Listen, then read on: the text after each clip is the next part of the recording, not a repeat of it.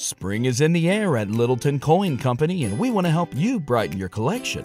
Visit us at littletoncoin.com all month long to enjoy 15% off your purchase. With a wide selection of coins, paper money, supplies, and more, Littleton Coin Company has something for every collector's taste. Use promo code SPRING at littletoncoin.com for 15% off your purchase all month long. Restrictions apply.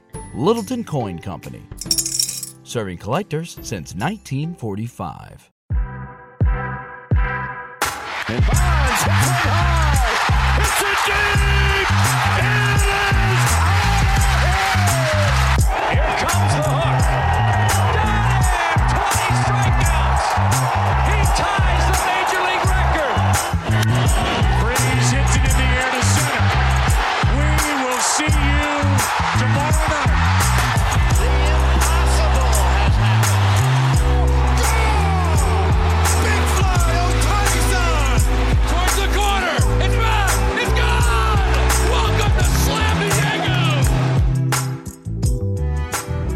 Scott Rolen is a Hall of Famer. Welcome to the Just Baseball Show. It is Thursday, January 26th. That's Aram Leighton. I'm Peter Appel. We have a great show ahead of you. We're talking Scott Rolen, of course, getting into the Hall of Fame. Some snubs that we might think deserve to be in the Hall of Fame. There's a couple of small moves. Alberto Mondesi is heading over to the Boston Red Sox. Michael A. Taylor is heading over to the Twins.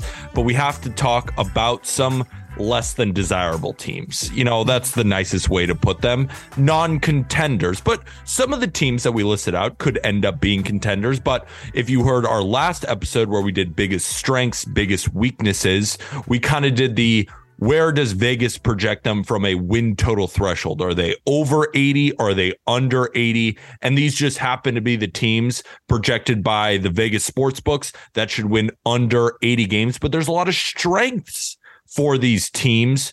But first, Aram, Scott Rolen is a Hall of Famer. Uh, it's a good day for us Scott Rolen truthers. Uh, it's a bad day for the people who think it might be an abomination, as I've seen on some uh, comment sections. And you know how comment sections. Yeah, I would are, say the very correct. the very notably reasonable and level-headed TikTok comment sections think that it's an abomination or whatever.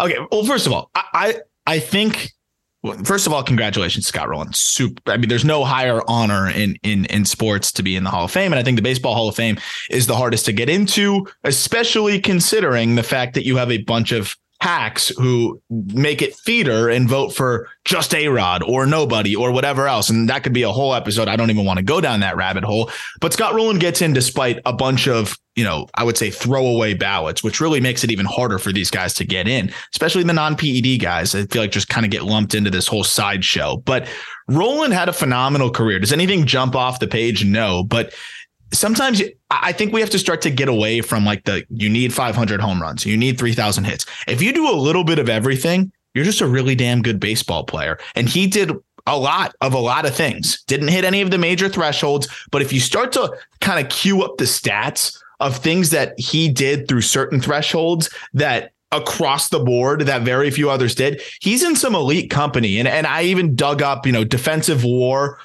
and and if you, you accumulate it, basically any guys with above 20 wins in defensive war and also putting up at least 2,000 hits and 300 home runs. I mean, it's a group of like Cal Ripken, Adrian Beltre, Gary Gary Carter, Pudge Rodriguez. Like it's a very short list of Hall of Famers. The combination of hitting and and defense that he put together, it makes him one of the best to ever do it. Is he jumping off the pages? No, but he's a Hall of Famer in my book. He's a top 10 third baseman of all time. And Yeah. it's reflected in the war numbers. This guy put up a 70.1 baseball reference war. And Brian Kenny actually laid it out uh, really well. I think it was on MLB Network, where he came up with a team of all the guys who finished ninth in war all time at their position. And it's guys Hmm. like, you know, Willie McCovey, Stargell, like a lot of Hall of Famers. And I think the only one who was in a Hall of Famer is Joe Mauer, who's going to be on the ballot. And And he'll be a Hall of Famer. and he'll probably be a Hall of Famer. I Famer. think so. And we don't we don't want to go down a rabbit hole, but there's something about this year specifically, and it's kind of been weighing on me uh, for the Hall of Fame voting that I just kind of want to air out, and I don't really want to take it away from Scott Rolen because I think we covered it. He is one of the best defensive players in Major League Baseball. He played across 17 seasons, perfectly clean, great yeah. career, renowned by many as a great clubhouse guy, like deserved to yeah. be in the Hall of Fame. Mm. But and this is kind of what set me off Aram. This is from Rob Parker. I don't know if you know Rob. Oh, Parker. I saw Rob Parker's one. Yeah, yeah, yeah. He, um, and I like Rob Parker a lot. And this is why I was kind of discouraged by this. So this is his quote that he put out on Twitter. My Hall of Fame vote is my most prized possession on this earth. I take the responsibility very seriously. It's an honor and a privilege. But sadly, Hall of Fame voters are overcompensating for the steroid era and elevating guys who were very good to replace the tainted greats. Hashtag shame. And you look at his ballot, and all he marked down was Gary Sheffield. Yeah. And so based on that, he should vote for guys like Manny Ramirez and Alex Rodriguez. And he came out, and there's, you know, obviously some gray area whether some guys took steroids, some guys didn't. Um, but like, who is the arbiter of that? Yeah. And the problem with the steroid era, and I'm not a guy, and I've said this before, I'm not a person who thinks one way or the other whether these steroid guys should get in. I, I understand, understand, the argument understand for the steroid sides. guys, and I can side with that. But at the same time, if you're a person who says steroids should not be in the Hall of Fame, I understand. I get yeah. you. And this time period of when all of these guys have coming in has kind of ruined Hall of Fame voting for me. Oh, because for, sure. for, me it used to be something I was so excited about. I even remember last year like I was still really excited, but I think the draining of it especially this year like the conversations they've just gotten so dull and they've gotten so subjective. Like there are over 500 writers who put who put in ballots. There's 500 writers in the Baseball Association and I almost feel there should be 10 and we should know the rules and if you fit the rules, you get in. And like Rob Parker is the, I guess they rank them all, and he's number 75 in this list of 500. And like he's coming out with that. And he and said, I he said, Rob Parker. He said Gary Sheffield's uh, is that that's the only guy he voted for, right? It was just Sheff only guy he voted for. He said the 500 homers was like a magic number for him. That's what it was. But like, what about Manny Ramirez and all the numbers he put A-Rod? together? I know, and I know those guys are like repeat offenders and wh- whatever you want to call it with the steroids. But here, here's the stat, by the way, just for my own sanity. I want to make sure that I convey it properly on Rolen, and then I want to go back to that point. I've put this out in last year's article where I was trying to make the case for Scott Rolen's Hall of Fame candidacy. There were 95 players in baseball history who had 2,000 hits and 300 home runs. But of those 95 players, only six had accumulated a defensive war above 20. And it was those aforementioned names that I gave you. They're all Hall of Famers. So, you know, it, it's, it's really that kind of puts him in that bucket for me. And sure, we are maybe propping up the guys who don't have any implications to steroids. But guess what? Playing through an era that was littered with steroids and tainted and being able to still be one of the best players at your position during that time, I think should count for something, right? I think they should get a little bit of a bump for playing the game the right way during a time where a lot of players weren't. And they were playing against guys who had an advantage.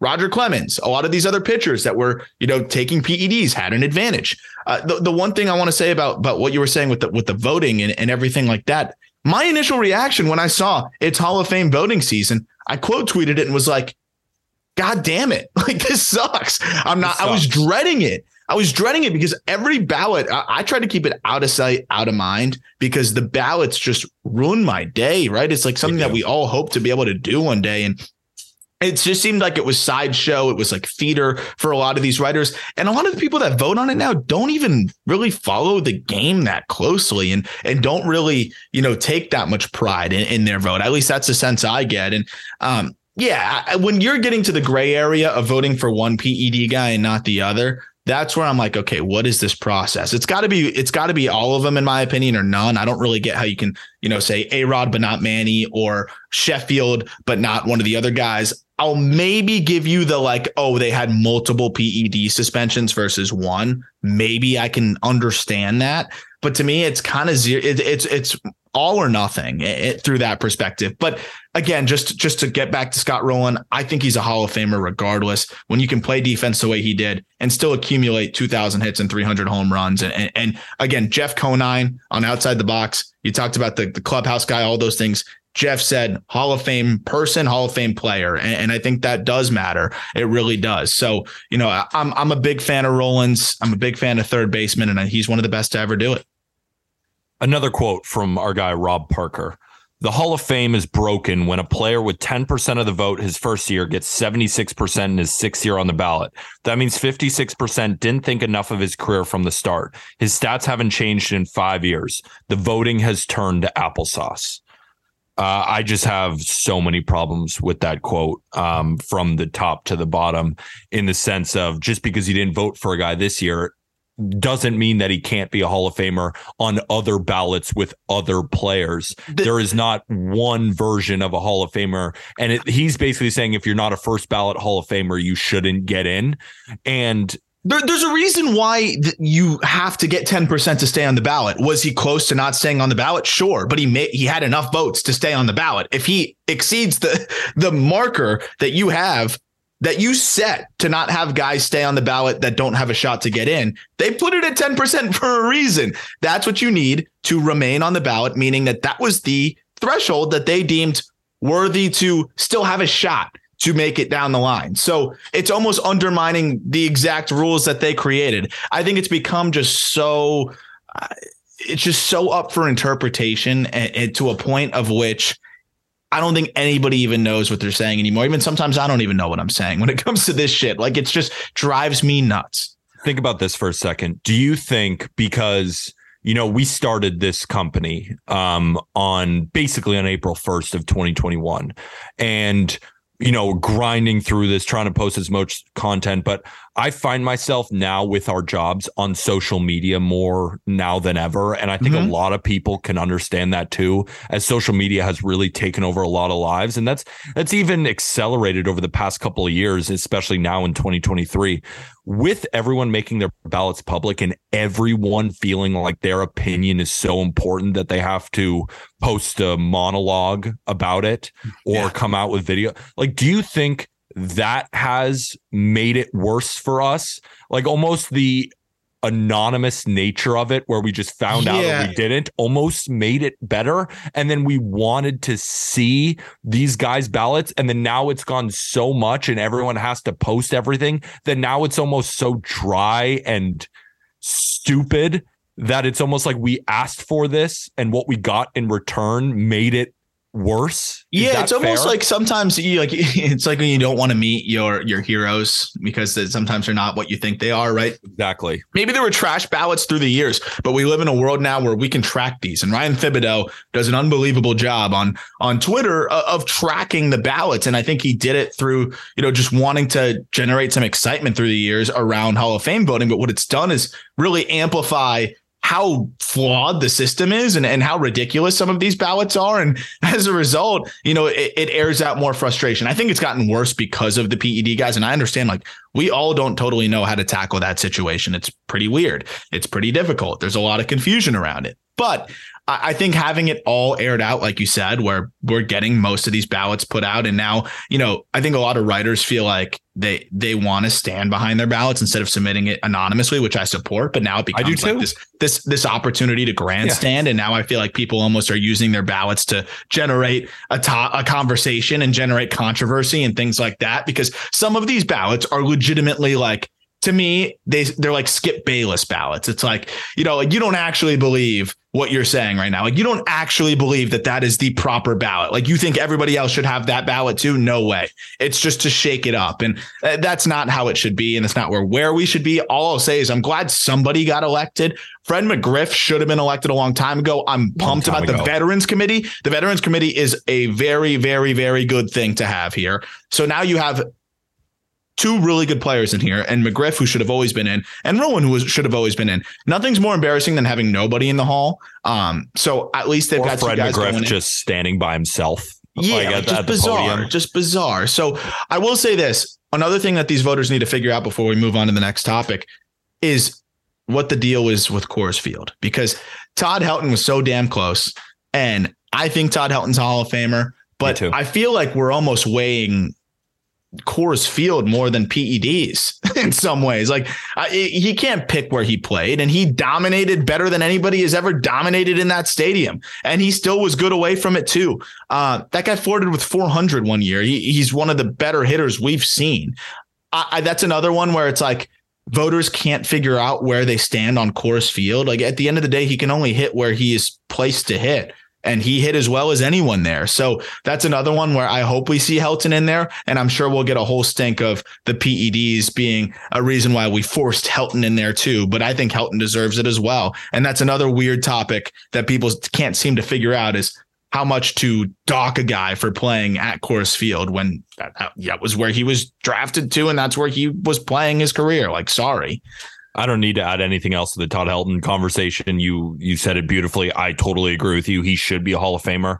Might I just add, Billy Wagner should be a Hall of Famer. Yeah. One of the best relievers of all time from the left side, might be the best lefty reliever of all time. There is no reason why Billy Wagner should not be in the Hall of Fame. There's also no reason why Andruw Jones should not be in the Hall of Fame. If I told you that a center fielder who was the best defender at his position at the time and still will go down as one of the best defensive center fielders of all time, maybe the best at his peak, who also hit 400 home runs, that's yeah, a Hall of fell Famer. off or whatever. So that's a Hall of Famer. Like yeah. there are just things where it doesn't make sense to me. And that quote from Parker, where guys like originally might not have voted, but now are voting, and then that for some reason doesn't make them a Hall of Famer.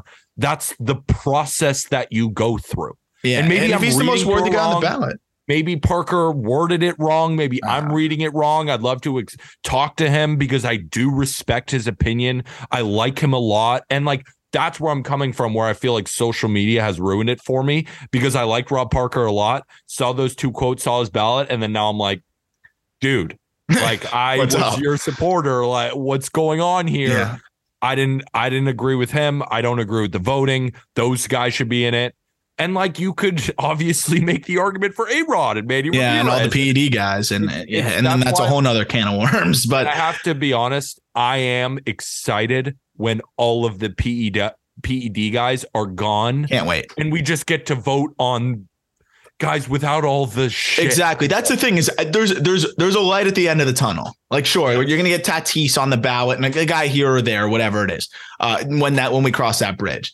But you know, I, think there's a light at the end of the tunnel where all of the best players on the ballot are not going to be implicated to to performance enhancing drugs. So that that is the exciting part. Like I'm looking forward to that next wave, which I don't think we're far away from, like you said, and I think that's going to restore some some basic sense and and continuity um, and steadiness to this whole voting process. I think we're a, a few more you know cycles away from from getting there. So I am looking forward to that because it, it just has created this whole confusion around the the entire idea of what we're doing here. Congratulations, Scott Rolen. You deserve it. One million trillion percent. Congrats to one of the best third basemen of all time. Now, biggest strengths of all the non contenders. Oh, yeah. Fair way to explain it. I have the American League. Aram has the National League. Quick reminder we aren't like, for example, the Twins are on this list, the Rangers are on this list. There's some guys that you have in the National League. We don't think that they are completely non contenders. Later in this offseason, we're going to do previews, we're going to do predictions, and you're going to see what we truly think about these teams. But right now, the exercise that we did when we did biggest strengths and biggest weaknesses of contenders were based on Vegas's win totals of 80 and a half or higher. These are just all the teams that are 80 and below. So don't come after us thinking, oh, well, this team is a contender for this and this. We might agree with you. We yeah, also might no. not. That's the joy of doing this and, and, and talking baseball all the time. So I'll start in the American League.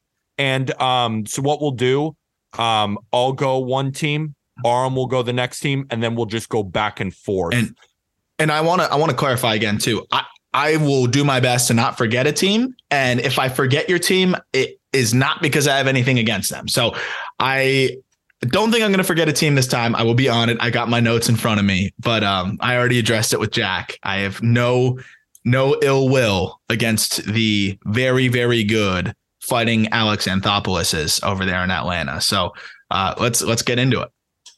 Just baseball show listeners, he doesn't like the Braves at all, but we'll move on. Uh, the Baltimore Orioles. Um, I'm going with their infield. Um, I think it's kind of the clear strength of this team. Yeah. Uh, you look at depending on what they're going to do with Gunnar Henderson. Yeah, which is crazy. We still don't really know.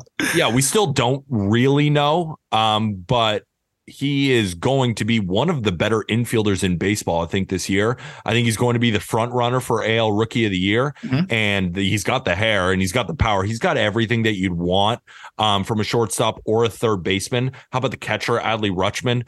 Uh, maybe would have won the Rookie of the Year if J Rod didn't look like Ronald Acuna Jr. or if Ronald Acuna Jr. was six three. Um, so you have him at catcher. Um, at first base, Ryan Mountcastle, you know, if they didn't move left field back what felt like 50 feet, I yeah. think he could be a guy with 40 home runs. But Ryan Mountcastle seems like he's been in the league now for a while, but he's only going to be 26 years yeah. old. Like he's a really good guy. Ramon Urias won the gold glove last year at third base. They also have Adam Frazier there at second base. Like this is a good infield, but what puts it a step above is that they have so much depth, right? They got Jorge Mateo, say, who was a really good shortstop for them last year. Like they have guys who they can now put at these different positions, and they have plenty of prospects who are going to come up too. I think the easy strength here for the Orioles is this infield. Yeah, I would say Jorge Mateo is probably one of my favorite for six man of the year award if they don't start him at shortstop because I, th- this guy had a gr- great second half. Look, is he going to hit with the best of them? Probably not, but he's going to steal 30 bags and he's going to play elite defense at short. So if they want to go with Gunnar at third and and then put Mateo at short, great. You got a gold glove caliber shortstop. But Urias, like you mentioned, gold glover at third, Gunnar is a good shortstop.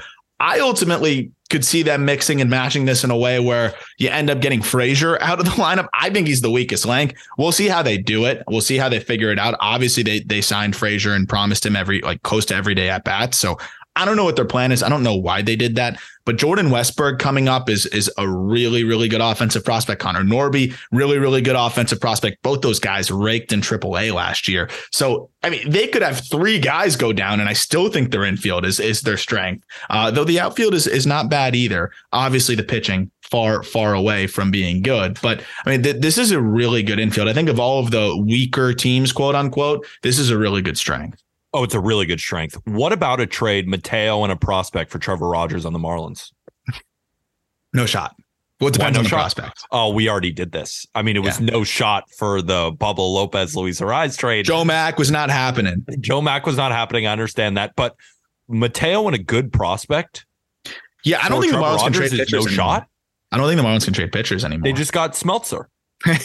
yeah. Yeah, no, but I don't know why they don't package him with with a prospect and try to go get an arm. Like they have so many ways to go get an arm, and they won't. But that's whatever they're doing over there. I, I, I trust I trust the process over there in terms of of their front office, but that's about it. I agree. I trust the process. Just wish they would spend money or maybe go get a starting pitcher. Uh, National League East, your first team.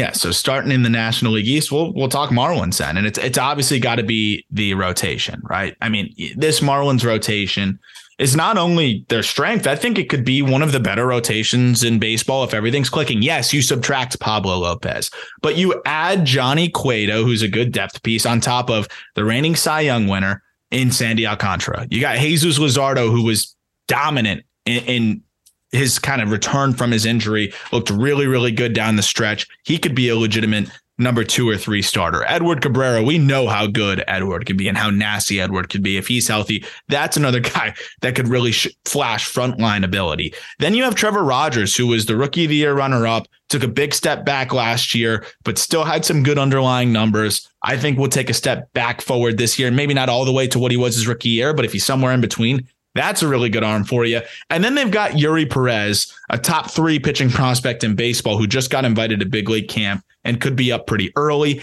And they have Braxton Garrett, a left hander who looked really good last year in about 10 or 12 starts. And I think could be a really, really solid depth piece for them as well. So they've got top end talent and they've got depth. I, I really like what they've built there on the pitching side, even with the subtraction of Pablo Lopez. No, I totally agree. I almost think there's no question Yeah. um, about the starting rotation. My only worry is with the Marlins. We were talking about this in the Just Baseball office uh, about two hours ago. Uh, after these pitchers, the bullpen that comes in after them is is weak, but I mean, the, this is a group of guys, especially Sandy, who can give you seven, eight, nine strong. Um, and even you know guys like Edward and guys like Jesus Luzardo, like they flash ace stuff. Yeah, like Trevor Rogers, even at his peak, I never saw ace, but I gotta say, I see ace when I see Edward Cabrera and Jesus Luzardo when they are on. Like, yeah they are guys who turn in six inning, two hit, 13K type performances. Yeah. And you don't just get that from guys like yeah. often, and they can do it multiple times. It's just about staying on the field for this unit. I mean, dude, Luzardo literally ended the season against the Braves with six innings, four hits, no runs, 12 strikeouts, one walk. I mean, and and he struck Braves. out 11 two outings before that. So I mean, th- this guy when he is on and he is healthy, like he's got frontline stuff and and he, he was one of the top pitching prospects in baseball. So big X factor for them is can Edward and can Luzardo stay healthy? But the good news is at least they've got some depth with Braxton Garrett and and Eury and Jake Eder and other guys Cueto. as well. So it, it's it's a it's a really solid rotation. I think Cueto was a nice little depth pickup as well. Smeltzer. Smeltzer. Smeltzer's going to see some innings this year. He's going to see some innings. That'll be fun. Uh, the Boston Red Sox certainly don't like their team on this list, but they're projected 76 and a half wins. They make this list. Uh, they have a pretty good infield. Um, I would say that's their biggest strength. Uh, I think there's obviously some questions up the middle um, with Alberto Mondesi, with Kike Hernandez now moving from center field to shortstop. At least that seems like their plan. But on the corners, you have Rafael Devers and you have Triston Casas. And Reese McGuire, when he came over to the Red Sox, actually played pretty well. Now, is he more likely a backup on a good team? Yeah, but he's still a fine catcher, especially at a position that's really weak. We could see him being in the middle of the pack of those type of guys. So up the middle, there's some questions there. Um, there's no question with Mondesi's talent when he's on the field. This guy is, I mean, like he could be a guy who hits 20 home runs and steals 40 bases if he stays healthy, but he just hasn't proved that. Yeah. Um, and then Kike Hernandez is a great player, but how will he fare at shortstop? But it doesn't get much better than Devers. And then you have Triston Casas, who is as good of a slugger in minor league baseball we saw last year. And we saw him in a, a brief stint in the majors, didn't really look overmatched. I'm really excited for what he's going to do this year. But let's, so we know that the infield is, is the strength for the Red Sox. I want to ask you about your thoughts on the trade for Alberto Mondesi because the Royals didn't really have a spot for him with the, of course, emergence of Bobby Witt Jr. there at shortstop. Yeah. Now he's probably going to move over to second base. The Red Sox didn't really have to give up much, and they get a lot of upside in Mondesi. Yeah. What, what were your thoughts on the trade? No, I, I like the move for them, and and also like you know they're they're just trying to buy some time until Story gets back. And I know Mondesi might not be ready at the start of this season. But I agree, first of all, that the infield is a strength because they've just got a lot of different options, right? I mean, you've got the the two corner guys, and Devers and Casas, like you said, and while they don't have the the best middle infield right now. I think Kike Hernandez is solid, and then you know they've got a lot of guys that you could plug in and can hold it down. Like Christian Arroyo is no slouch off the bench. Um, again, if Mondesi's healthy, like that's a dynamic player. They're gonna get Story at some point this season. I think Justin Turner will play some first base uh, when Casas has a day off, or Casas goes to the DH role, or whatever it may be, or if there's a tough lefty and they don't want Casas to play, but they give up Josh Taylor from Mondesi. You know, that's that's not an arm I think they're really going to miss that much. I like the Royals stockpiling arms. They went and got two arms for Michael A. Taylor, who we're going to talk about as well. Two relievers that I think could be interesting. Uh, but for for the Red Sox, I think they needed this roll of the dice because if Mondesi is somehow, you know, that three three three and a half win player, and, and I think it's more is if can he somehow play 100 games? If he somehow plays 100 games this year, that's a hundred percent worth it for them, right? Like they got him for pretty much nothing. They desperately needed somebody like him. I think it's a great roll of the dice, and and if he can be anything close to available this year, uh, that he's going to be one of their better and more dynamic infielders, aside from you know at least middle infielders, I would say, until Story comes back. Yeah, with all due respect to Josh Taylor, like he's a guy who you could replace in the bullpen and bring up someone from the minor leagues, and he's not really somebody you can you're going to miss. And even if Mondesi doesn't even pan out, let's say he plays fifty to seventy games, I still think it's worth it. Yeah, and then if he plays hundred, it's way more than worth it. I'm telling you, like Mondesi as a talent is a very good player. He's I, I you know, maybe this is mean calling him like the Walmart version of Byron Buxton in the way that they both get injured. They both have crazy amounts of talent. Mondesi doesn't have the talent that Buxton does, but you see similarities there where when they are on the field, the talent pops. Like Mondesi's got it. It's just about staying on the field. But there is no debate about the Devers Casas combo. And that's like what makes this infield so good is that they're pushing Justin Turner, a career third baseman, a career great third baseman, to the DH role. That's why he doesn't even make this infield because they have such solid corners. Yep. And and I mean Mondesi dude 133 stolen bases in 358 games. He stole 43 in 102 games in 2019. He stole 24 in 59 games in 2020. Like, yeah, I'm sure when I said 20 home runs, 40 stolen bases, that made people think, "Whoa, no way. He could if he stays healthy and has a great year, that's the talent that we're looking at." Yeah.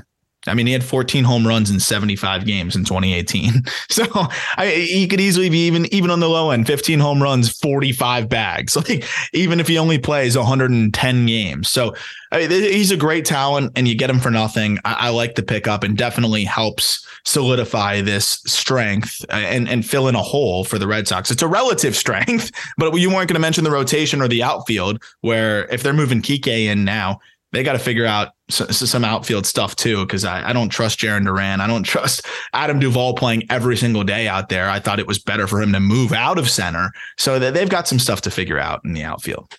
Yeah, like I like Yoshida, I like Verdugo, but I like the infield a little bit more. Yeah, more star um, power. Washington Nationals. Yeah, this was a hard one. Um, you know, when a team is just kind of all around bad, it's it's hard. Uh, I was deciding between the infield and the rotation. The rotation could be sneaky good. Ultimately, I went with the infield, but Josiah Gray was once a very very highly regarded prospect. He still t- just turned 25. Long ball burned him last year, but he still struck out a good amount of guys, still has good stuff. Cade Cavalli, again, a guy that's a top 100 prospect, really talented, could be good. Mackenzie Gore, we know his story too. And then Trevor Williams is not a slouch, and Patrick Corbin is, is you know, um, the, the sacrificial lamb, as Jack likes to call it. But you know, that's not the worst rotation in the world. But ultimately, I, I think it's the infield that that's going to be the most intriguing for me because I think there's too many question marks in that rotation. When you have an infield that is, you know, athletic and has some like some guys could make a big leap this year, right? At shortstop, you got CJ Abrams, who has all star potential. At catcher, you've got Keibert Ruiz, all star potential. At third base, I think one of the more low key acquisitions of this offseason was was the Nationals getting Jeimer Candelario. That's a guy that can hit, man. Maybe getting out of Detroit, he could be a 25 home run guy and, and be more productive. And then another bounce back candidate in the form of Dom Smith. Look, I, I'm not as high on Dom Smith. I don't know how good he's going to be, but this is a guy that's hit at the big league level before. And then Luis Garcia, 22 years old, man. Like this guy had decent numbers last year as a 21 year old that was kind of rushed to the big leagues. He could be an above average big leaguer. Look, the bar is kind of low, but what was I going to pick? Their outfield of Victor Robles, Corey Dickerson, and Lane Thomas. I already told you why I wasn't picking the uh, the, the rotation and the bullpen. Like, not going to happen. Um, infield has the most pop potential, and that's enough for me. Luis Garcia is a guy I think a lot of Nationals fans are excited about. I mean, he's really, really young. CJ Abrams, of course, he came over in the Juan Soto deal, and Nationals fans should be really excited for his future. I know he's a guy that you really, really love too. And I think everyone, once they see him on the field, they see the speed, they see the overall athleticism, they see the bat to ball. Like there is a lot to dream on with a guy like CJ Abrams. But Luis Garcia, I don't think a lot of Nationals fans are expecting him to come up and play pretty damn well. And I'm excited to see what we get from him because he can also play some shortstop too, but should be located in the second base position next year. I'm excited for what we're seeing. So like I think we said it um, when we described each team in three words or wherever we kind of did that. We kind of summarized the teams like just go out there and have fun. Like this could be a fun mm-hmm. team, especially with a guy like Joey Meneses maybe coming into the fold at a first base DH position too. Like they have some fun guys that I'm excited to watch. Like this isn't going to be a Nationals team where the Nationals game comes on. I'm like, ugh. Like no, the A's not, are a lot bad. different. It's, it's like bad. they have some fun guys that I'm excited to watch. And and again on the pitching side, like I'm I'll tune into Mackenzie Gore. I'll tune Cade into Cavalli. to Cade Cavalli. Uh, and, and, also Thad Ward might might start for them a little bit too. He's p- pretty nasty with the slider. He's fun to watch. So the rota- if Thad Ward was in the rotation, I don't know what they're going to do with him yet. I think they're going to start him as a reliever and build him up. if Thad Ward was in the rotation, I might lean rotation. But again, it's it's that pop potential that CJ and and Keibert specifically have that is enough for me to to to go with the infield. That's fair. Minnesota Twins, their infield is freaking stacked. It's nasty. And I know that um again, similar to the Red Sox, similar to the Orioles, they don't want to be located on this episode. But the reality of the fact is they're projected for 78 and a half wins they make this list. Um, it's kind of different from the National League, where the National League, it seems like, all right, these are kind of the bottom teams, where the American League, like, there are some good teams that are kind of middle of the road and could make that leap. And I do believe the Twins could. Um, at shortstop, one of the best shortstops in Major League Baseball. You gave him the big deal, and we don't have to go over the injury stuff because we've gone through it in like 50 different episodes. That's what the offseason is about. We've talked about it. You could probably look at any of our last episodes and find more information about that. But Carlos Carlos Correa, when healthy, assume he's going to be, is one of the best shortstops in Major League Baseball. Jorge Polanco moving over from short, where he just didn't really make it at the position, wasn't that good defensively at shortstop. Now moves over to second base, is a real power threat. I mean, this guy at his peak can hit 30 home runs. Like this guy is a very good player. Then you got Jose Miranda at third base, who came up and showed his potential of a guy who has hit in every single level of the minor leagues. And there's no reason why we shouldn't expect the guy to have a 450, 470 type slugging type of year with 25 to 30 bumps. Like he rakes oh, yeah. and he is going to be 25 years old. He's still 24 years old right now.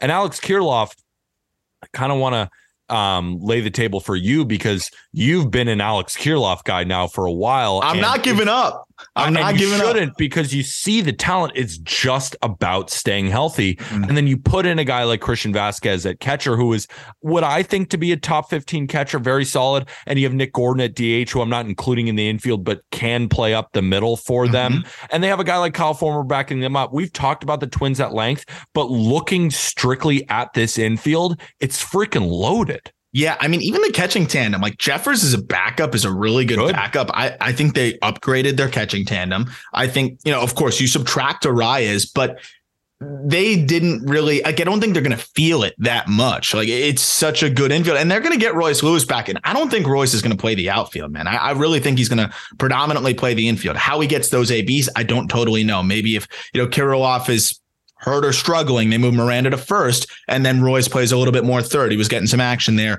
you know, at some points last season. They they can mix and match, but Royce coming back in midseason two makes this infield even more ridiculous. I think Miranda is going to rake, like you said. And then, yeah, Carlos Correa is one of the best shortstops in the game. This is a really good infield. It's funny to put them in this conversation of not contenders because I'm kind of drinking the Kool-Aid of the Minnesota Twins, like especially with the Pablo Lopez addition. They were never going to have an elite rotation, but at least have a rotation of a bunch of solid arms. And I think they're pretty much knocking on the door of that at this point. A bunch of you know arms that you trust to to a degree to to give you quality starts more than they don't. Um, the bullpen's a question, but they've somewhat addressed it a little bit. And then the depth that they have overall is really good. But yeah, th- this this infield has a chance to be really powerful too. Like that's the exciting part. Like they could have across the infield guys hitting 20 25 home runs. And and that's a really, really fun team. It's funny. The White Sox made our contenders list, and the Twins make our non-contenders yeah, list. which it just shows I'm you that more like excited about the Twins. Way more excited about the Twins. That just shows you that we're literally basing it on win loss totals on Vegas projections. This isn't our projections, and we probably deem the Twins more contenders than the White Sox. If I, at least from my perspective, I won't speak for you, but that's that's where I'm at. I want to hear Jack's perspective. All right, next uh next team. So now, do you want me to go to Central or the West? Central. Central, Central since you went to the Central. I'll go with the Pirates. And with the Pirates, there was a few ways I could go, but I don't know what they're going to do with one of my favorite pitching prospects in their system, Luis Ortiz. Quinn Priest are probably not going to be up just yet. So while I think the pitching could be exciting soon, it's got to be the infield for me because there is some really fun star power on the left side, especially if I'm talking about Ke'Bryan Hayes as one of my favorite breakout guys next year. Then I got to talk about this infield because if Ke'Bryan breaks out and Oneil Cruz even reaches 60% of the, his potential, that is a really freaking good left side of the infield. Then you get to the right side.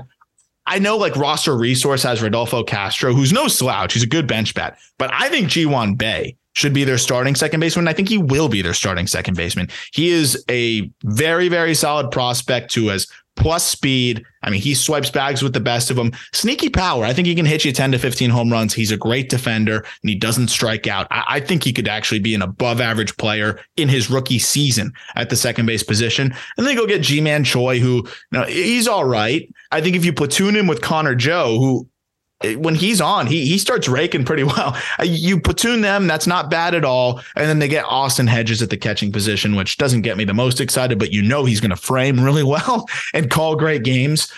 Look, this infield's not great, but maybe Carlos Santana plays a little bit at first as well. If Ji-Man doesn't doesn't do well, and you know Santana is going to walk his way to a 103 WRC plus. So this infield is solid. It's much improved. This Pirates team is sneaky decent. Uh, but I, I, like what they've got going on here, and and that left side could be elite if both of those guys reach their potential next year.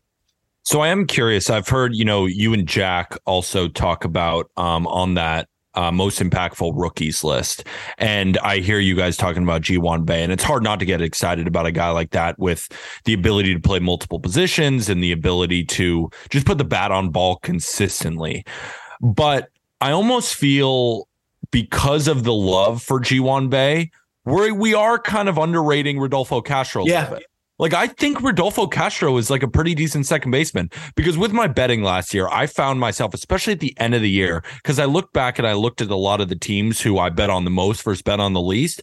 And it's funny, the Pirates for most of the season, I barely had bets in there, but weirdly towards the end of the year, I was on a lot of JD, JT Brubaker starts. I was on a lot of Mitch Keller starts. Luis Ortiz was a guy that I was tailing whether it be an under or an over. So I caught the tail end of the Pirate season. I felt like I was watching three to four games a week. Like that's how much Pirates baseball I was watching. And Rodolfo Castro kept coming up in the lineup. And it may be just happenstance. It may be just the games I was turning on but Rodolfo Castro would always come through. Like he is a he has some power. He had a good You know, second half. 427 slugging percentage last year, and that's with a bad kind of start to the year. Like Mm-hmm. I think he's got a lot of talent. He's got this moxie about him. He's got a, you know, he's got the swag. He's He's got the phone in his back guy to- pocket. yeah, he's a fun guy to watch play baseball. Like I think while Ji-hwan Bae, I agree with you guys, should be the starting second baseman. This is a very fun player, kind of like. The, he's not the same as Luis Garcia on the Nationals, but just like a guy that I'm keeping my eye on. Like I think he's got potential. He's kind of like Rengifo, I think. Like pe- people don't like people don't give Rengifo even his respect. Well, he's Rengifo with the Angels had a good year and has some power, but really good in the second half was Rodolfo Castro, 119 WRC plus, did slugged a little bit, 788 OPS, can play That all makes over. sense. I But he hit, yeah, that's when you that's when you Yeah. watched. But he hit lefties really well, and it's a small sample, but I could see a platoon because Ji-hwan Bae is not great against lefties. He's a left-handed hitter. 148 WRC plus against lefties was Rodolfo Castro, and then Ji-hwan Bae hits righties better. You could have a platoon of two guys that can play all over the infield. That only makes it better for me. But again, we're talking about one of these guys is going to be on the bench, and that's a really good bench player. So this infield is definitely pretty pretty solid, all things considered.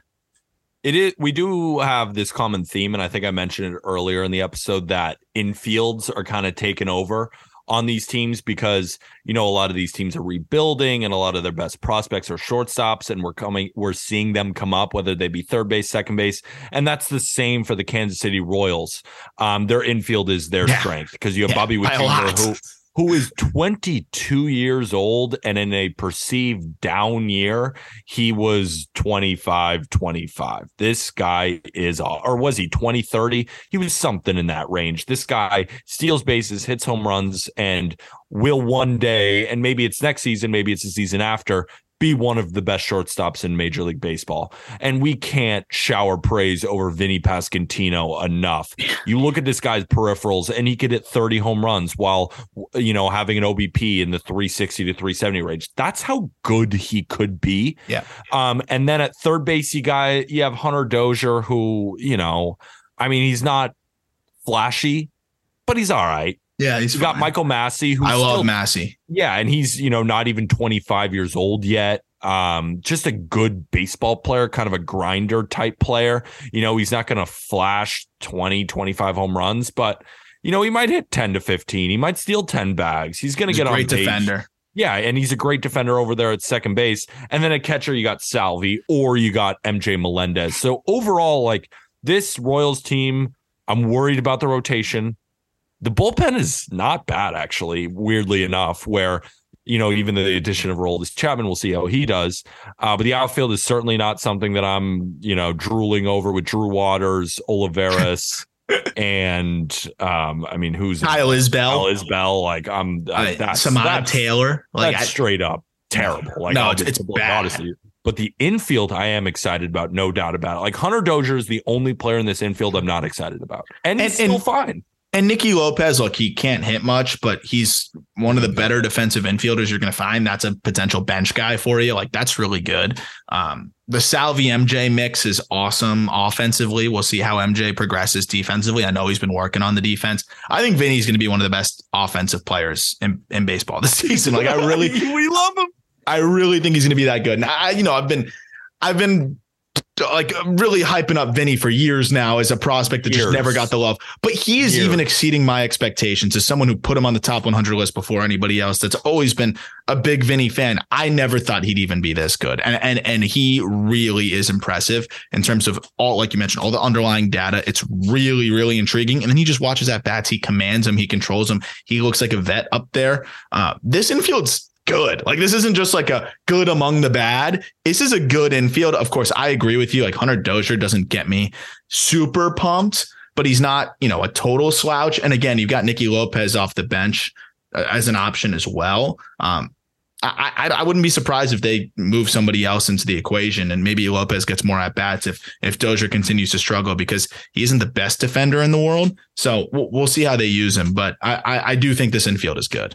And they also have Nick Pratto too. Um, Yeah. So with Vinny, because you made a claim right there, and I want to unpack it because I agree with it. Um, but you've been on this guy, and this is not something where you know now you're taking credit. Like I've been hear- hearing Vinny Pasquantino come out of Aram Leighton's mouth for years now, and he's finally starting to get a ton of love, kind of a lot of mainstream love Yeah. now because people go into the you know the the data and they're and they think to themselves well this is similar to some of the best hitters in baseball. And if he puts it together he really could do that. We're not just being you know hyperbolic. We're not being No. crazy here. Like what about Vinny Pasquantino shines through for you? And why have you been on this guy now for so long? It's the combination of frequent contact and hard hit rate, right? Like this guy doesn't swing and miss, doesn't expand the zone, and hits the ball hard. Like it's that simple. He's he's almost like a, a baby Yordan to me. He's 6'4, 245 pounds. He he really does not whiff. I mean, I'm talking 97% zone contact on fastballs last year. That would Can have been put among that in perspective for some of our listeners who may not really know what zone contact is. Like, yeah. who is in that echelon? Uh, Yordan, um, Mookie, uh, I mean, It's a Nick short list. Madrigal. like Yeah. it's it's it's going to be guys that are either super contact oriented and have zero power, or The some of the best hitters in the game, right? Yeah. So you don't see that. I, that's probably I don't have a leaderboard, but in terms of on fastballs, that's got to be among the best in Major League Baseball last year. I would say that without a doubt. 91% zone contact across all pitches, like 80% is average. 79, 80% is average. So if you're a power guy, some power guys are at 75%, but they hit the ball so hard, it's fine. And that's just percentage of pitches in the zone that you're making contact with. And he doesn't. 91% is silly, and then when you're 90th percentile exit velocity, which is just basically how hard you hit the baseball and how frequently you hit the baseball hard, is 106 miles an hour. You have a combination of a guy that makes contact at an elite rate and hits the ball as like in terms of how hard he hits it at an elite rate. You combine those two things, you have one of the best hitters in baseball, personally, I think, and I think we're going to see that this year. And if you're if you don't know what Vinny Pasquantino did last year, so Vinny Pasquantino, he had 298 plate appearances last year. He hit 10 home runs. He slashed 295 with the batting average, 383 with the on base, and a 450 slug As a rookie, as a rookie. This guy will rake fantasy baseball people, listen up.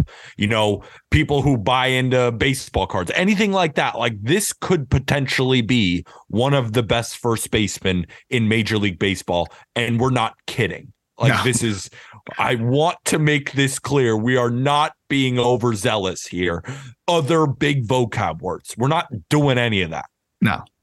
No. We believe in this kid. Yeah. And we think he's going to be awesome. I can't wait to watch him. And the Italian breakfast. The Italian yeah, breakfast. If he sucks, blame us. yeah, know. you can. I'll wear. Awesome. I will wear that happily. Happily. I, will be shocked if he's sub 900 OPS next year. Wow.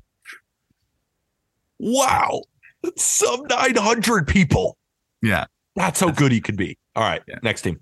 I hope Royals fans. I don't know how many of them listen to us, but I hope I hope I hope we made their day on that one because I I really do stand behind that. Cincinnati Reds. This is a, a really fun rotation, man. I, I, like. I really am excited about the arms that they have rolling here. Right. Of course, we've got Hunter Greene, the hardest thrower out there. You got Nick Lodolo, who is another guy that just is so awesome. 25 years old and just got better and better and better and better as the year got went on. And he looks like an ace. So you got two guys that could be ace type starters next year, two top 10 picks. Then Graham Ashcraft is a really good three who showed well, and I think is perfect for Cincinnati. Gets a lot of ground balls, so really, really solid arm it drops off after the top three. There's no doubt about that. Luke Weaver, who they acquired, uh, who they signed as a free agent, comes in at the four. I, I, actually don't think Luke Weaver is the worst pitcher in the world. And then their five might be Luis Cessa. I don't know who who their who their five is going to be necessarily at this point. They do have Brandon Williamson. They do have Justin Dunn as a potential option as well, who I think could be solid if he's healthy. So the other options that they have give me enough hope that they can figure something out on the pitching side between Justin Dunn, Brandon Williamson Levi Stoudt. They've got some other guys in the minors. I think Andrew Abbott could be up relatively quickly. I don't think it's going to be the four and five combination of, you know, what we're what we're seeing in roster resource as long as we think it's going to be. Um, but even then, I think Luke Weaver could could be okay. But the one, two, three of Greene, Lodolo, and Ashcraft is just just too good with this team. It's just too solid. And yeah, they've got a sneaky decent offense compared to previous years. But for me, I, I got to roll with with what they've got in the rotation and people, because uh, everyone knows Nick Lodolo, or maybe not everybody knows, but you should know about Nick Lodolo and Hunter Greene for the Cincinnati Reds. They kind of what I said about the Marlins about Edward Cabrera and Jesus Luzardo. They flash ace stuff. Like yeah. there's a difference between being a good arm and flashing ace stuff. Both of them have done, especially Hunter Greene. The second half really found his command and was just nasty. Not gambling advice, people. They know about the over strikeouts. He was nasty. And Nick Lodolo, same with him too. But the one arm that I want to focus on is Graham Ashcraft because Graham mm-hmm. Ashcraft had a 4.89 ERA. Yeah. And that's one of the most bogus 4.89 yeah. I've ever seen. Because if you watch him pitch, he is disgusting. He's got a cutter, he's got a sinker. He doesn't allow you to put the ball in the air, but for some reason, he allowed balls to be put in the air last year. But when you look at the repertoire l- moving forward, you don't think that's going to be a guy who's going to allow liftoff. Mm-hmm. Like Graham Ashcraft, I thought when I watched him was like a 3 5 guy, and you look at the stats and it's completely different. I think that he is going to settle in. He had a couple of outings where he gave up, I mean, eight plus runs. Like, yeah. he just got blown up and just didn't have that large of a sample. So the ERA looks bloated. Like, you look at the rotation and you see, yeah, they got two good guys at the top. Of who's this Graham Ashcraft guy? Watch out for him because he is a good pitcher with really good stuff. Yeah. You know, I think he might be more of a, a of a three or a four, but like he gets he should be getting way more ground balls and i guarantee he's he was working on that in the offseason. I mean this guy with with the fastball is is 97 98 it's a little flat so I, i'm sure he's been working on the shape a little bit. And then his his like cutter is that it's that kind of gyro Emmanuel Clase type cutter. It's not as nasty, but it has that type of downward bite to it. And that's how he gets the ground balls. I think he's got to find the command of that a little bit better and get more comfortable with the fastball. But when you can reach triple digits with the fastball and have the cutter that he has, like he had some really, really good starts last year and then he had some blow up starts. I think he's going to find that middle ground, be a high threes, low fours guy, which is, you know, really solid as, as your number four starter potentially in, in Cincinnati. And I think Justin Dunn, I still believe in him as a, as a four or five type. I still think he can be a solid arm. Uh, again, the rotation is not the sexiest. You could make the case for the infield, especially if Tyler Stephenson's healthy and Spencer Steer is as good as we think he can be. But I, I don't know who they're going to play at shortstop. De Cruz is too far away. I don't like Jose Barrero. Um, I, I think there's a little bit, and Jonathan India took a step back last year. Joey Votto was was pretty pretty brutal and, and banged up. I think the rotation is going to be their biggest strength. I agree. I think it's either the infield or the rotation. I don't think there's a wrong answer. I think you could have made a good argument for both, especially with my love for Spencer Steer. Like if I had the National League, I probably would have just picked the infield because Spencer Steer is in it, and he's my favorite player that nobody knows about. All right, uh, the Detroit Tigers. I got to be honest. The more I look at the Tigers team, the more I think this team could be with the A's, with the Nationals. Um, and you look at the rotation, and without Skubal and Mize, like it is barren. And then you look at the offense, like who's going to hit. And I find myself looking at Kerry Carpenter as the best hitter on this team. Um, but you can't say Kerry Carpenter is the best hitter on this team when they do have Riley Greene in the outfield. And that's why I'm going with the outfield as yeah, the biggest strength for the that's Detroit the correct. Tigers. Yeah. Um, I mean, Riley Greene in the outfield, he's 22 this guy will be a very good player. He's one of those prospects that I remember you ranking and you were just singing praises about how, how high the floor is. Mm-hmm. Like I think the Riley Greene we saw last year will be the worst Riley Greene yep. we ever see. 100%. He's still a very very solid outfielder and even if he doesn't hit next year he's still going to be good defensively, but I do believe he's going to hit. And Austin Meadows when healthy is still a good hitter. Yeah. Like yeah. if we're looking at projections, he's going to be a 750 OPS guy who hits 20 home runs if he stays healthy. He's a good right fielder, and he's still 27 years old. And Akil Baddoo, another guy that feels like he's been in the league for a while for some reason, and but he's 24 years old. Um, and he, you know, he's projected to steal 17 bases. You know, he's going to hit probably 10, 15 home runs, maybe at the max.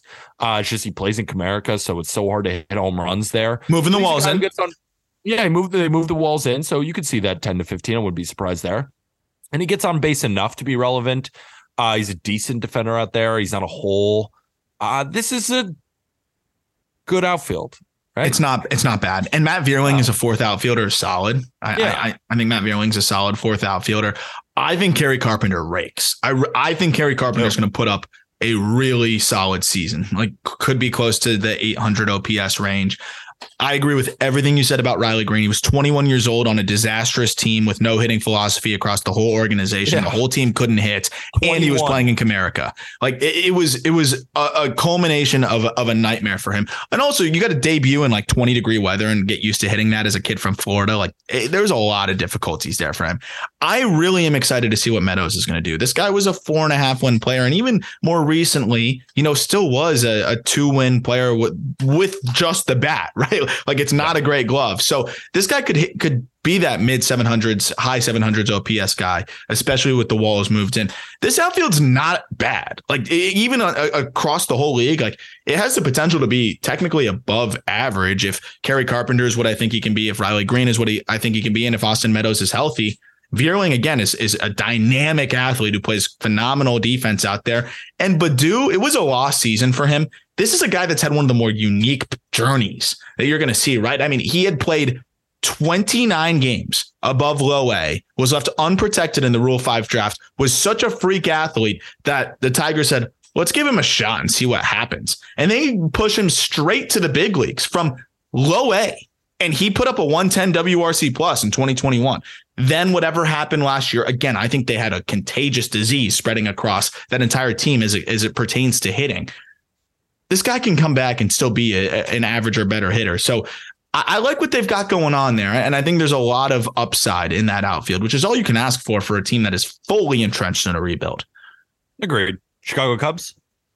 Chicago Cubs is is infield for me, and it's specifically the middle infield because I think this could be the best defensive middle infield in baseball. Nico Hoerner was already an elite defender at shortstop. Now you move him to second. What's he going to be? Maybe the best defender at second base or, or among the top three. I'd put a lot of money on that. He also raked last year, right? And then you add Dansby Swanson. Yeah, Dansby Swanson might not put up the year that he put up last year, that's fine because he is if he's still a four win guy, I think Nico Hoerner is going to be a four something win guy. He just was at shortstop. That's a really solid middle infield. And again, I think Nico Hoerner takes that leap offensively too. I'm not saying he's going to hit 30 home runs, but he took a big step in the right direction last year. And I think he's going to continue to do that. The only thing that was missing for him was he didn't walk at all, but he still hit 10 homers, 20 stolen bases, 11% K rate, hit 281. This guy can really play.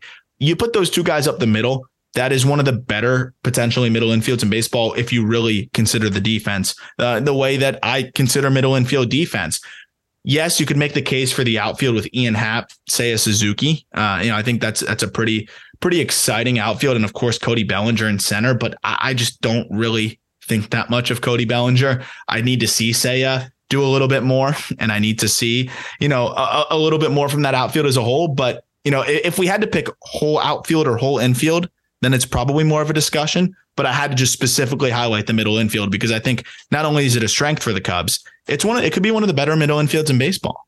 I just think it was so funny too, because um, obviously you know you you watch Nico Hoerner and and you come away thinking he this guy's a good player, right? He's a good player, but unfortunately we don't watch all 162 of the Cubs. Um, no thanks yeah, for you know, they're a pretty entertaining product, especially with the winds blowing out of Wrigley. Those games, you you want to watch those games. Um, but even in the other games, I came away thinking this Nico Hoerner guy, he he's really good. But from our conversations in the offseason, and even I think it was maybe the tail end of the 2022 season, talking to Justin Steele, talking to Ryan Helsley, like a lot of players feel that this guy is underrated, even where people are saying he's very good.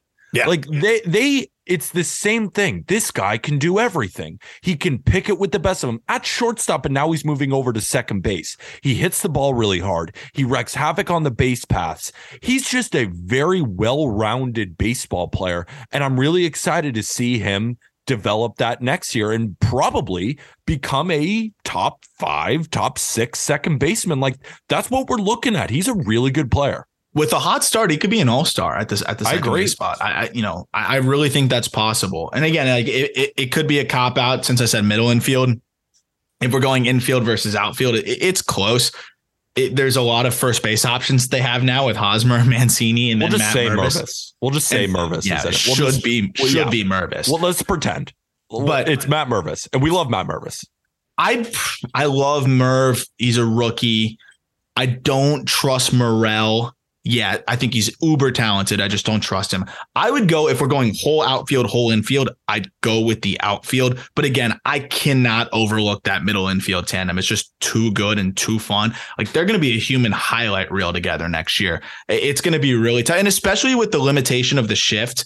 Like these guys are going to be so valuable up the middle. So, um, if I was taking the whole infield, I'd go with the outfield. But in this case, biggest strength has to be the middle infield, and I'm going to make an exception for the Cubs. I think you could just say the infield because when your two best players are on the infield, yeah. like you're not going to come up and say, yeah, Patrick Wisdom is awesome at their base or, you know, any version of their first baseman that you get. Like you'll probably get average first baseman play between Hosmer and Trey Mancini. That's enough to be better yeah. than that outfield. Like sure. I almost say you could say the infield because of the middle infield tandem. Yeah. Um. So, and I think that's fair. So now I'm moving over to the American League West, and the Texas Rangers again may be a contender this year, but they're not projected to do so by the Vegas totals. This infield, similar to the Minnesota Twins, is loaded. Talk about a middle infield tandem. How about Corey Seager and Marcus Semien? And we've talked about this at length, especially in previous episodes. And I know a lot of people want us to go over some shift stuff and some players that we think will benefit the most from the shift. Corey Seager is the top of that list. Corey Seager, in my opinion, and I'm going to come out, and maybe I'm announcing this too early, but I'm coming out with my personal top 100 players list. Uh, it's very exciting. I'm writing it on justbaseball.com. I'm very excited to go over it, have people argue about it. My top 100 players list is coming soon. And you're going to see Corey Seager ranked really, really high, maybe uncomfortably high, because that's how much I believe in him. I remember when Jack Arm and I, we got into a debate of who should make more money between Correa and Seager. Now, this was completely before the Correa injury problems and like how could you ever predict that? We didn't know what was going on with a plate in his leg. But just from a playing on the field standpoint, I think Corey Seager is as good a, a shortstop as any in Major League Baseball. And then you have one of the best second basemen in Major League Baseball in Marcus Semien, and you have the Silver Slugger winner in Nathaniel Lowe. Like just those guys is elite. And what Josh Jung could do Mm-hmm. is become one of the better third basemen. Now, he didn't have a great start to his career, Nah. and he is 25. But I want to throw that over to you because Mhm. also they have Jonah Heim there at catcher, really good defensively, showed some promise with the bat. Um, kind of had some spurts there where he looked like the old Jonah Heim, but the new Jonah Heim, when he gets hot with the bat, can really swing it. Overall, this is a very good infield. But you've been a Josh Jung guy, and I'm Yeah, curious why. I like him. I really do. I, you know, I, I don't think he's gonna be a superstar, but I, I just think the the swing plays. He's just makes a lot of contact. He's too aggressive, and that's what really uh, impacted him. Guys, big league arms just kind of took advantage of that. But he's got power. He's got an above average field to hit, and he's just a smart player. That's why I think he's going to make that adjustment. He's just so used to being able to barrel everything that I think he was in swing mode a lot last year and trying to make up for lost time after the shoulder. He had a torn labrum at the start of the year, still somehow not only made it back before the season was over after getting surgery on it, raked in triple and earned himself a promotion to the big leagues to get his feet wet. So I think he could be a 275, 20 to 25 home run guy next year if he if he improves the plate discipline. And he's got 30 home run upside and you know in the tank there. Then you also have Mitch Garver as a backup catcher who you know, I think Fangraphs hasn't projected to launch like 17 homers this year. So I mean, if that's your backup catcher, that's that's pretty darn solid, especially with the defense you get from Jonah Heim. So even if Jonah isn't hitting, Garver kind of spells that with with his bat. And then you, you hit the nail on the head with the middle infield. Nathaniel Lowe turned into one of the best hitters in baseball in the second half with how hot he was down the stretch. And then Ezequiel Duran can play outfield, infield, play all over. They've got other prospects that are knocking on the door infield wise that I think could make an impact. But I believe in Josh Jung at the very bottom being a 250, 260 hitter with 20 plus home runs. And you add that to this already super talented infielder or infield, excuse me. That's more than enough at the hot corner, especially with, you know, that the above average defense he can play. And just to go back to Corey Seager, like he put up four and a half WAR in his first season with the team when he was adjusting, And he should have This been guy- better. And he should have been better. and Like, I he think should have will been be better. He was Yeah. unlucky, and the shift affected him the most. I think this guy could be a six, six and a half WAR player. Like compete with the best players in Major League Baseball. That good of a player. I'm all aboard the Corey Seager train. I think he's going to be awesome in 2023. I hope so. He's fun to watch. He's definitely fun to watch. And Marcus Semien could give you 40 home runs. This infield is loaded. Nathaniel Lowe, awesome. Just catch the ball at first base, please. Yeah, that's all you got to do. And then Yeah. we know he can do it with the stick. Diamondbacks for me now on, on the west side, right? Your favorite team. it's my favorite team, and it's going to be, I think, everybody's favorite outfield for a long time. I think their biggest strength, without a doubt, has to be that outfield. And even with subtracting Dalton Varsho, I mean, they still look really good in the outfield. Corbin Carroll, my number one prospect in baseball, he's 22 years old with plus power, 80 grade speed, and can really, like, he's going to strike out a little bit but he at the end of the day, he's got pretty close to a plus hit tool. You got Jake McCarthy, who was one of the most emergent young players last year, phenomenal defender. Also, just could put the bat on the ball, probably can hit you 15 or so home runs, can run, steals a lot of bags, really dynamic player. They add Lourdes Gurriel in that deal as well. So yeah, you you subtract Varsho, but you add a vet who can just hit, man. Like yeah, I think at the at the bottom, he's going to give you a mid 700 to OPS. I think he can bounce back and give you a little bit more than that. They've got some depth pieces. I don't know if Kyle Lewis is really going to play much outfield, but uh, he is a guy that's capable of playing a corner when you need him to. But when you have the outfield of Corbin Carroll, Jake McCarthy, and, and Lourdes Gurriel, uh, on top of, of some of the other options that they could plug in there, I just think this is an extremely talented outfield that is only going to get better as the year goes on. So I, am really excited about what they have building out there uh, from top to bottom. I, I, love what they've done to add, you know, somebody like Gabriel Moreno and some of the pitching that they have on the way as well. But I think there's no doubt that that outfield is the biggest strength. Just baseball show listeners, I have some advice for you. Um, you end the workday, you're tired, maybe you have a beer, maybe you smoke some legal substance, um, and you're just laying in your bed, go on YouTube and look up Corbin Carroll highlights. I'm telling you, Yeah. And I were talking about this in the uh, Just Baseball group chat. He is so twitchy. He's he crazy. moves like few I've seen. And I'm not saying he is going to be one of the best players in Major League Baseball, but that, of course, is his ceiling Yeah. based on the tools.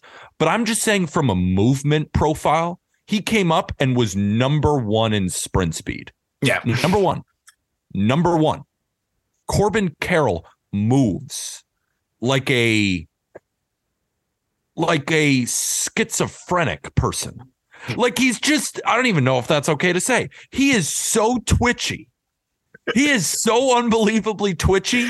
I know he he, is all over the place. I, if you watch him, I have a video I'll send you after we finish recording. Like in the box, he's even like rocking back and forth, but then gets into his back hip, and he's just so quick with the bat. And what's crazy is he's 5'9", 170.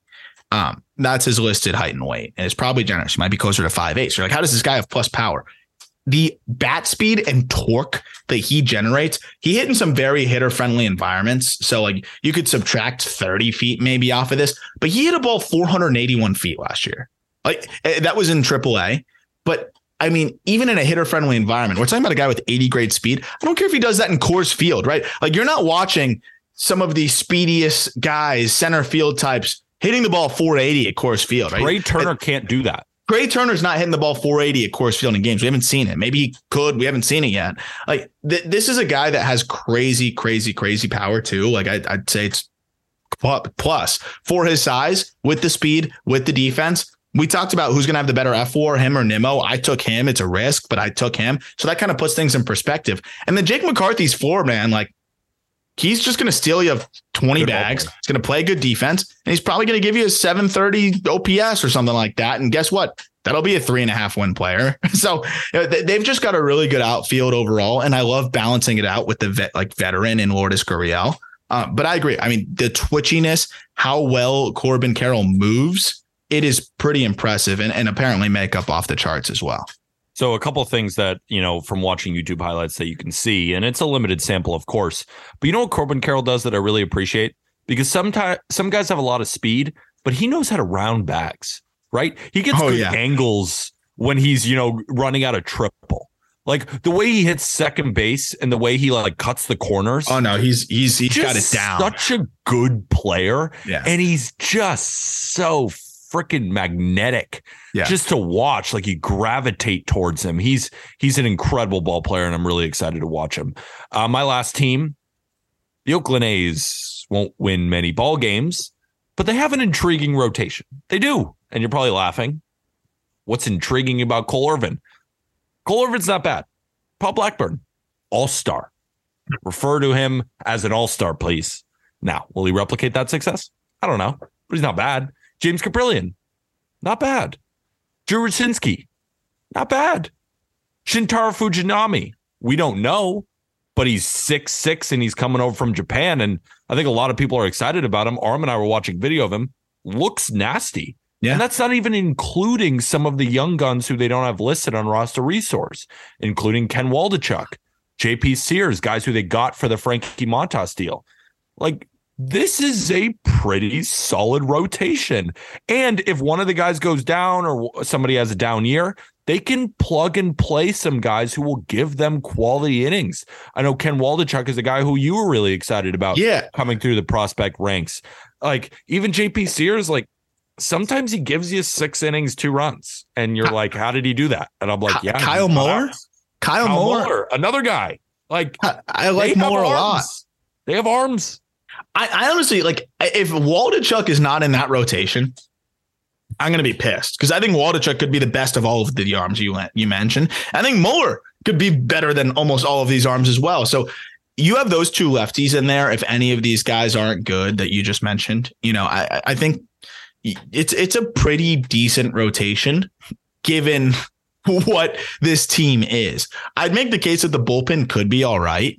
You know, you got Trevor May, you've got AJ Puk, Danny Jimenez had a decent year. Um, but overall, it's it's just you know not not that great. I like the Zach Jackson you know addition back when they added him. He's he's all right, but I, He's all right. ultimately, ultimately, I think that rotation is going to be their strength, especially pitching in that ballpark. I think Mower is going to be a really, really solid rookie next year or this year. I think Waldichuk is a middle of the rotation starter. And then you've got the vets that like they'll give you innings. And if Fujinami ends up being, you know, something close to, to what the A's are hoping he can be, and he's been dominant, you know, over over on the other side of the world, like this is a guy that could be pretty solid. So I think this rotation is decent. Like I, I, don't think it's that miserable, and I don't think that they're going to be in the bottom five in baseball in ERA when it's all said and done. At least for starters, but we'll see. It depends how much they give Moore and Waldichuk an opportunity there. Big Cat kind of coined this term. Um, Pardon My Take, where I think is one of the most genius podcasts that's ever been. Just hilarious. If you haven't listened to Pardon My Take, I don't know what you're doing. It's hilarious. Uh, he coined the term frisky maybe that's not his term, but he uses it in sports where it's the kind of teams that, you know, they're instead of decent, they're going to be kind of interesting. And I think an interestingly decent rotation that fits the frisky mold is this A's rotation. Kind of frisky, kind of yeah. like the Bears with Justin Fields. Yeah, they're probably going to get the number one overall pick, but there's going to be some excitement there. Yeah. Kind of like the Nationals, kind of like the A's. Frisky. Like I'll, I'll give you that. I'll give you frisky. Frisky. Frisky. What about your team? Last one for me. Colorado Rockies, one of my other favorite teams. They're, They're done.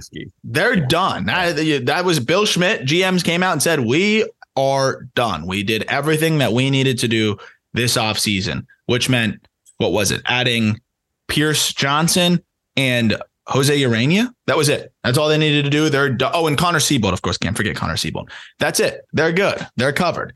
But this is a team that look, I, they're going to draw top 10 somehow, and they don't have a singular strength that really stands out. I would lean infield because there's more warm bodies in the outfield. Like if Charlie Blackmon's playing in the outfield, that's a dead body. Randall Grichuk is is a cold body to me. Kris Bryant, hopefully he plays. I'm worried his body's breaking down on him. Jonathan Daza was like sneaky decent last year, but ultimately the infield is is is better, right? Like ultimately, it's better because I love Ezequiel Tovar. I think at the very least, he's going to play you phenomenal defense at shortstop, but I think he's going to rake rookie of the year, dark horse, like we've talked about. Brendan Rodgers, we're like waiting for him to continue to to, to like we've been continue to wait. Continue to wait for this breakout, right? Like we've been waiting for. It. He was still okay last year. Really polarizing splits from from home road, but he cut down the strikeout rate, improved the walk rate. He was a 1.7 WAR guy last year, so he you know he wasn't terrible. He's a good defender. Like those are two guys up the middle that are going to play good defense and should carry their weight with the bat, have the potential to be very solid with the bat. Ryan McMahon it's one of the best defensive third basemen in baseball, right? I mean, that's why they've kept him around for so long. Also, they're just weird. But he had 20 home runs. He was a three-win guy. So that, that could be one of the one of the better defensive infields in baseball. And then, you know, they've got a pretty good masher at first base and CJ Cron. Like that guy just hits bombs. I know it's at Coors, but he does what Great. you're supposed to do in Coors, which is hit bombs. 28 home runs in 2021, 29 home runs last year. He drove in 102. Like this guy just hits bombs. I think he took a little bit of a step back last year, 126 WRC plus in 2021, 101 in 2022. But this is a guy that just just hits. So I think this infield is actually could be an above average infield if they're middle infielders, if those youngsters take that leap next year, uh, which is a big if, but I think they can do it. CJ Cron's kind of like a slightly watered down version of uh, Rhys Hoskins. Yeah, yeah kind 25 to 30 is going to give you 100 RBIs. WRC plus might not be there. Rhys Hoskins walks more. Rhys Hoskins is a better player, but it's kind of similar. You know, it's just a big slugger, first baseman guy who, you know, is fine. Pretty good. Um, yeah, the Rockies, you know, we make fun of them a lot. At this point, I'm just getting tired of it. I, the, it's just so uncompetitive and it's so the same thing. And I just feel bad for Rockies fans because they drive attendance. Rockies fans go to the games. They're one of those fan bases that no matter what's on the field, they're going to go and they want to watch good baseball. They pay the tickets, they pay the beer prices, and they have a gorgeous stadium. And I know it's hard to play on the moon, and that's why no pitcher wants to go there. And it's hard to develop talent. I know that. But at some point, it's like, do you move? Like, is this the excuse that we just can never get a pitcher? We can never do this. Our front office has no plan. and it's just going to be a bottom feeder forever. Yeah, it's like they got accepting the Gabriel fate. Hughes from you know I think what did he come from UConn? Like he looks like a good pitcher. You know he you know he, but like we'll see what he ends Gonzaga? up being. Gonzaga maybe yeah yeah one of those schools. But yeah whatever. But he's a good pitcher right? And like we saw Jon Gray they picked very high and then like we see what's happening now. They didn't even give him a QO. and- They didn't even give him a QO. So they didn't even recoup a pick for him. Like I, there's just weird things. Like, they run their franchise very bizarre. It's it's it- obviously a team and a franchise that's successful in the respect that they draw well and it's a good sports town, which is the frustrating part. Like I understand it's very hard to build a team when no pitchers want to come there and when it's very difficult to pitch. But lean into the strengths. Identify the hitters that will be even better there than anybody else, right? Like there's some I know everybody hits better at Coors, but like there's examples of line drive, gap to gap guys that would be phenomenal there. Jeff Conine, for example, we've talked about hit 400 there in like 130 games. Like I ID those type of guys that are undervalued everywhere else and would absolutely eat there, like a CJ Cron. That was a guy that nobody wanted, right? ID more of those guys and, and start to build that way. Lean into your strengths. Find the right pitchers that fit the mold instead of just throwing shit at the wall and seeing if it sticks, right? Like a Jose Ureña. Like, like I think they could do a better job at actually understanding what players and what profiles are impacted by that environment and then building according to that. Like I just don't understand how it's just like, oh, our hands are tied. We play on the moon. It's too hard. Like I, that's how it feels with them sometimes. I feel like it's almost like there's no way to build a winner around here. It's it's too hard with with the environment we play in. and it doesn't feel that hard. We know fastball slider guys can work there. We know that the outfield is vast. Get some of the best defenders in baseball to go play outfield there. Then you load up with your infield. You don't need the best infield defense in the world. Hitters aren't even hitting the ball on the ground there. They hit the ball of the freaking moon. Yeah. So just get big time hitters, gap to gap power guys, like you said. Fill your rotation with fastball slider guys, and you'll win 80 games. And I don't even think it's that hard. Like, am I being too simplistic there? It doesn't seem that hard. Like, we have a bit where we just make fun of them because they deserve it. And I'm just like tired of it. Uh, I- Yeah. I'm just tired of the same bullshit. I mean, I've never been making fun of them. I I, I like what they do. I, I I'm, Yeah, I'm a yeah. big Bill Schmidt fan, but I I think it, that's that's the frustrating part too. Is like you, you just wonder what their plan is because it's like okay, you sign Kris Bryant, cool, all right. That's where you're spending your money. Like they have money. They're they are spending it in spurts. Like They offered they never trade. They never offloaded Charlie Blackmon. They paid him too. Uh, you know they're paying Randall Grichuk more than you think. Like, They it- extended Daniel Bard. they extended a lot of money, a lot of money. So I, I don't understand what their plan is, and it feels like to me it's just like, fuck it. like, well, like we'll just we'll just pay one guy here, keep the fans coming in, whatever. Um, and it is frustrating. It is frustrating. That'll do it for this episode of the Just Baseball Show. Get your Just Baseball merch. I'm rocking the hat and the tee, both available on the Just Baseball merch store. Uh, the athletic long tee, sweatshirts, get those. Um, best way to support this podcast, get yourself some merch or don't spend a dime. We would greatly appreciate you guys getting us um, a five star review, whether it be on Apple Podcasts or Spotify. We just hit over a thousand between Spotify and Apple Podcasts. Really cool milestone for us. Uh, we started this podcast April 1st, 2021. We never thought we could get to here, and it's all because of you guys listening.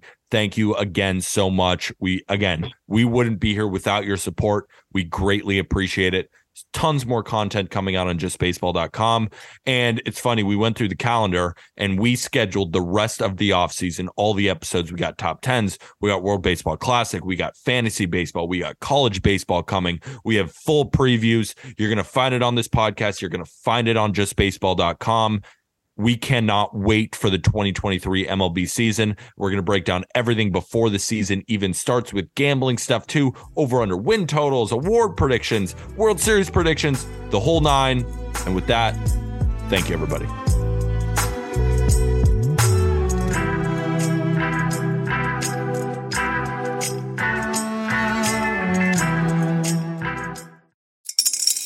Spring is in the air at Littleton Coin Company, and we want to help you brighten your collection. Visit us at littletoncoin.com all month long to enjoy 15% off your purchase. With a wide selection of coins, paper money, supplies, and more, Littleton Coin Company has something for every collector's taste. Use promo code SPRING at littletoncoin.com for 15% off your purchase all month long. Restrictions apply. Littleton Coin Company. Serving collectors since 1945.